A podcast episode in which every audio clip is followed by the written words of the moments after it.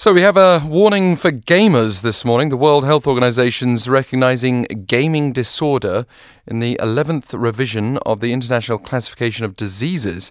So far, it's a draft, but it will soon be finalized in fact, later this month at the 72nd World Health Assembly in Geneva. Let's first focus on how the WHO defines gaming disorder, though, and, and why they think it's necessary. We have on the line Dr. Daria Kuss, chartered psychologist and senior lecturer at Nottingham Trent University. Dr. Kuss is also a member of the International Gaming Research Unit and Cyber Psychology Group. Thank you for joining us. Yes, hello. It's nice to talk to you. Uh, what's your initial feeling about this designation then? Um, in my opinion, it's a very good idea to have the official diagnosis. So, researchers like myself have been working for a very long time now to um, address the, the kinds of questions that the uh, scientific community is concerned with when it comes to gaming disorder or gaming addiction. And I think really having a diagnosis, like a gaming disorder diagnosis, is going to help those individuals who are suffering with a gaming addiction. It's going to help them to receive the treatment that they require. It's going to help them to finance that kind of treatment, and it also is going to help them to be destigmatized and really recognize gaming disorder as as a potential problem for a small minority of excessive gamers. Like many other disorders, though, it's hard for us to know when gaming crosses the line into a gaming disorder. How would you say we should be defining that as a disorder? So there are a number of criteria which we can use in order to define gaming disorder as an actual disorder.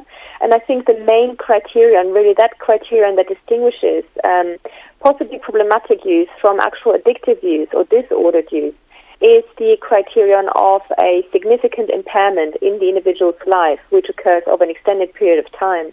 So, for example, where an individual isn't able to lead their normal lives anymore because the gaming experience is impacting so dramatically on their lives that they neglect um, everyday life responsibilities.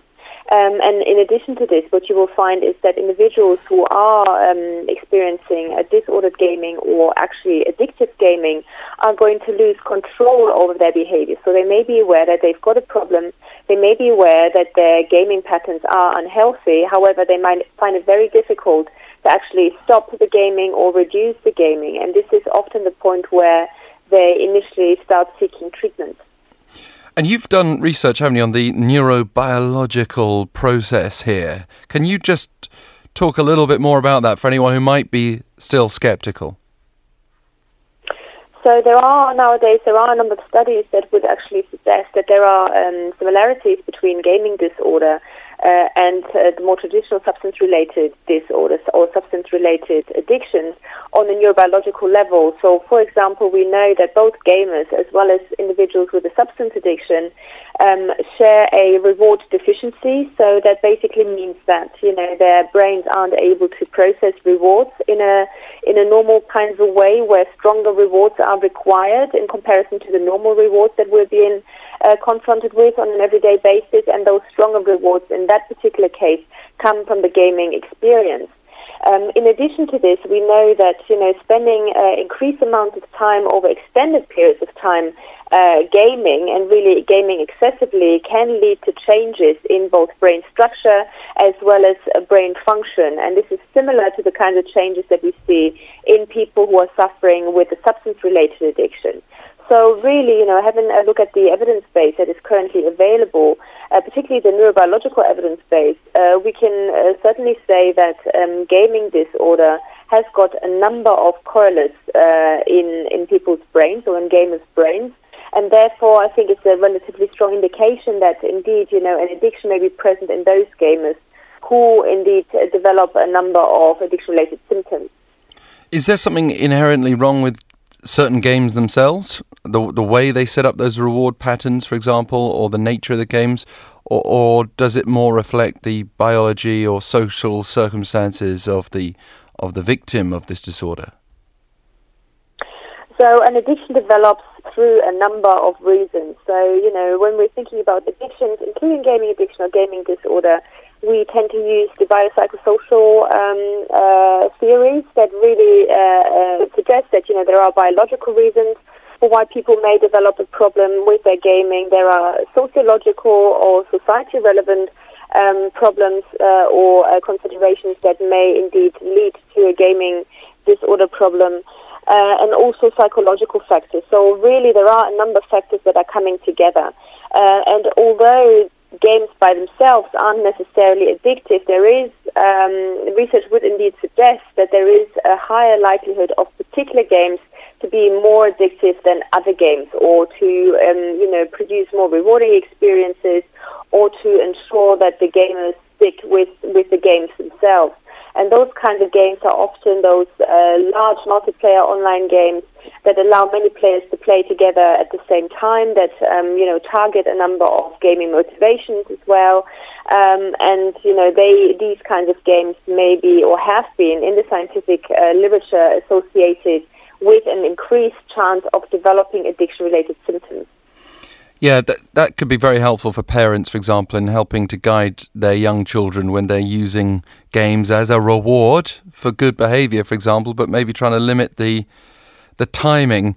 The, the other area of skepticism that might arise, though, that I'd just like to briefly address with you, critics might say that in the same way that we've seen a, a rapid and vast diagnosis of ADHD in children, could could we see the casual diagnosis of g- gaming disorder where it's not maybe quite as serious as as it is in other places?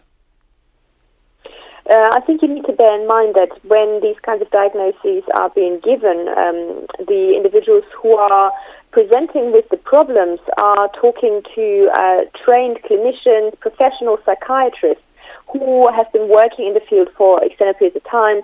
So really, they're being confronted with people who know what it is that they're doing, and therefore I doubt that there will be many cases where diagnosis is being given, although the problem isn't uh, really a problem that needs treatment.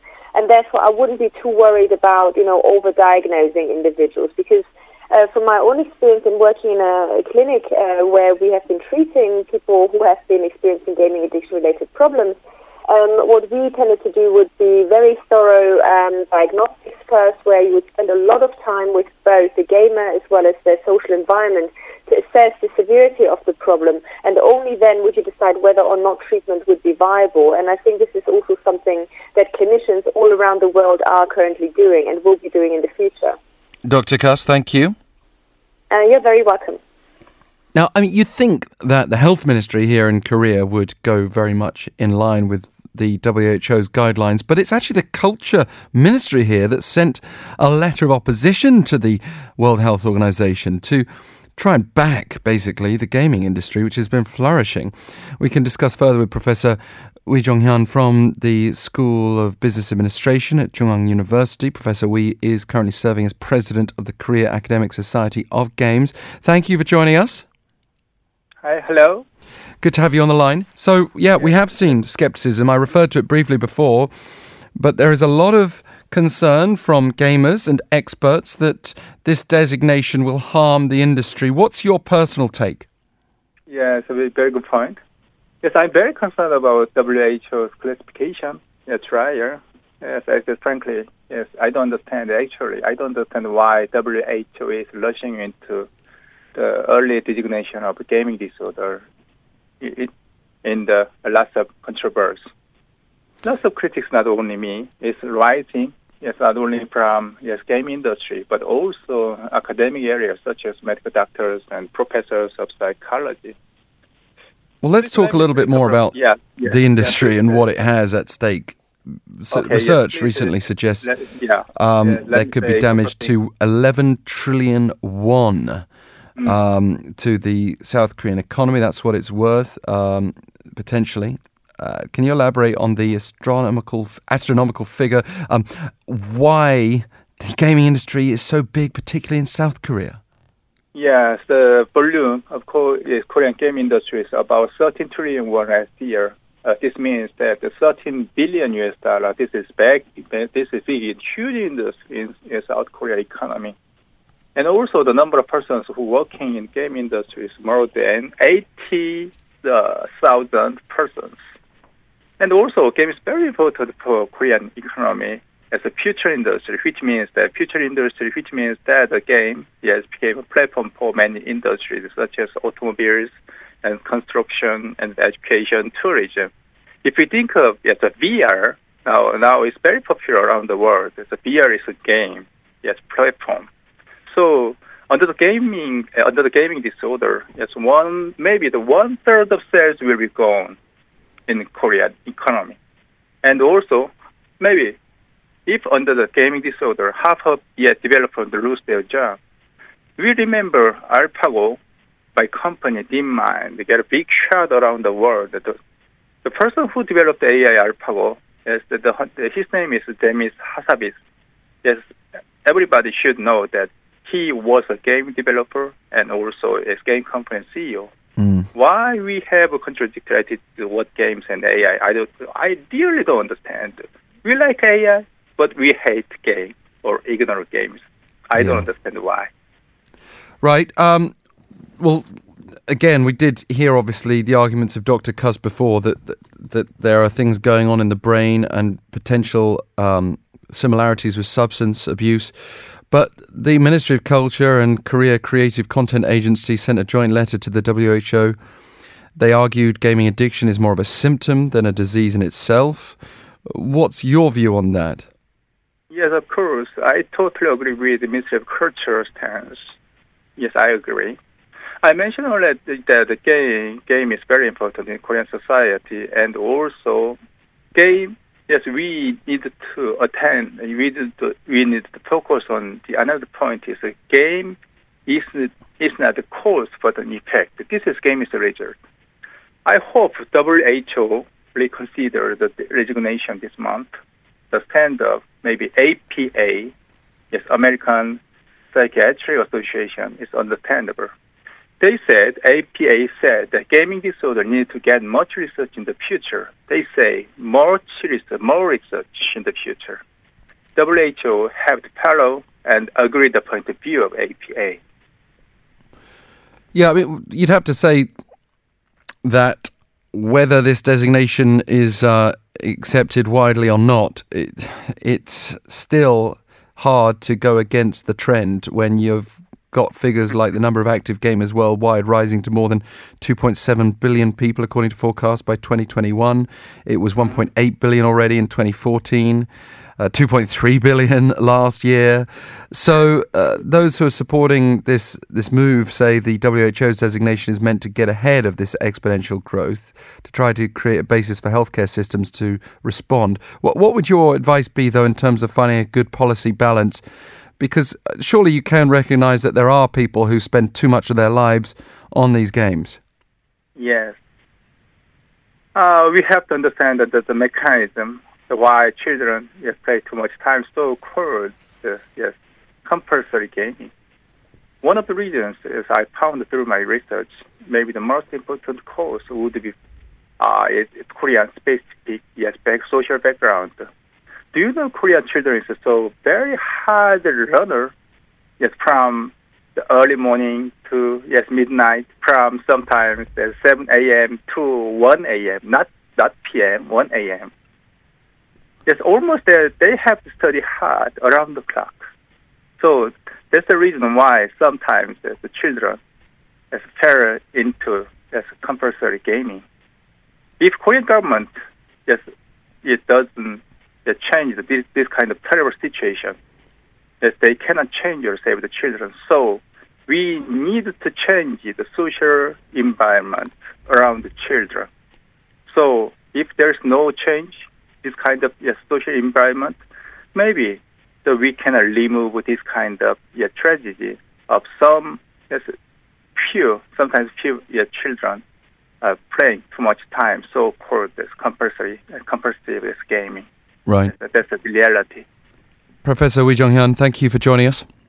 My pleasure. Hearing there from the president of the Korea Academic Society of, of Games there have been extreme stories in the last few years, even kids murdering their own parent, for example, over gaming. Uh, but those are the very extreme stories. And whilst, of course, we we should be putting our attention on them. More of a wide concern is what happens to these kids who, instead of studying or as well as studying at all hours, are playing these games. Games which, as we heard from our first guest, often involve multiplayer experiences, all sorts of reward systems. Is this just part of humanity that we should accept today, or is it a disorder? Pounder sharp 1013 for 51 per message if you want to have your say. Let's get to our news bite at 747 with Yena Shin.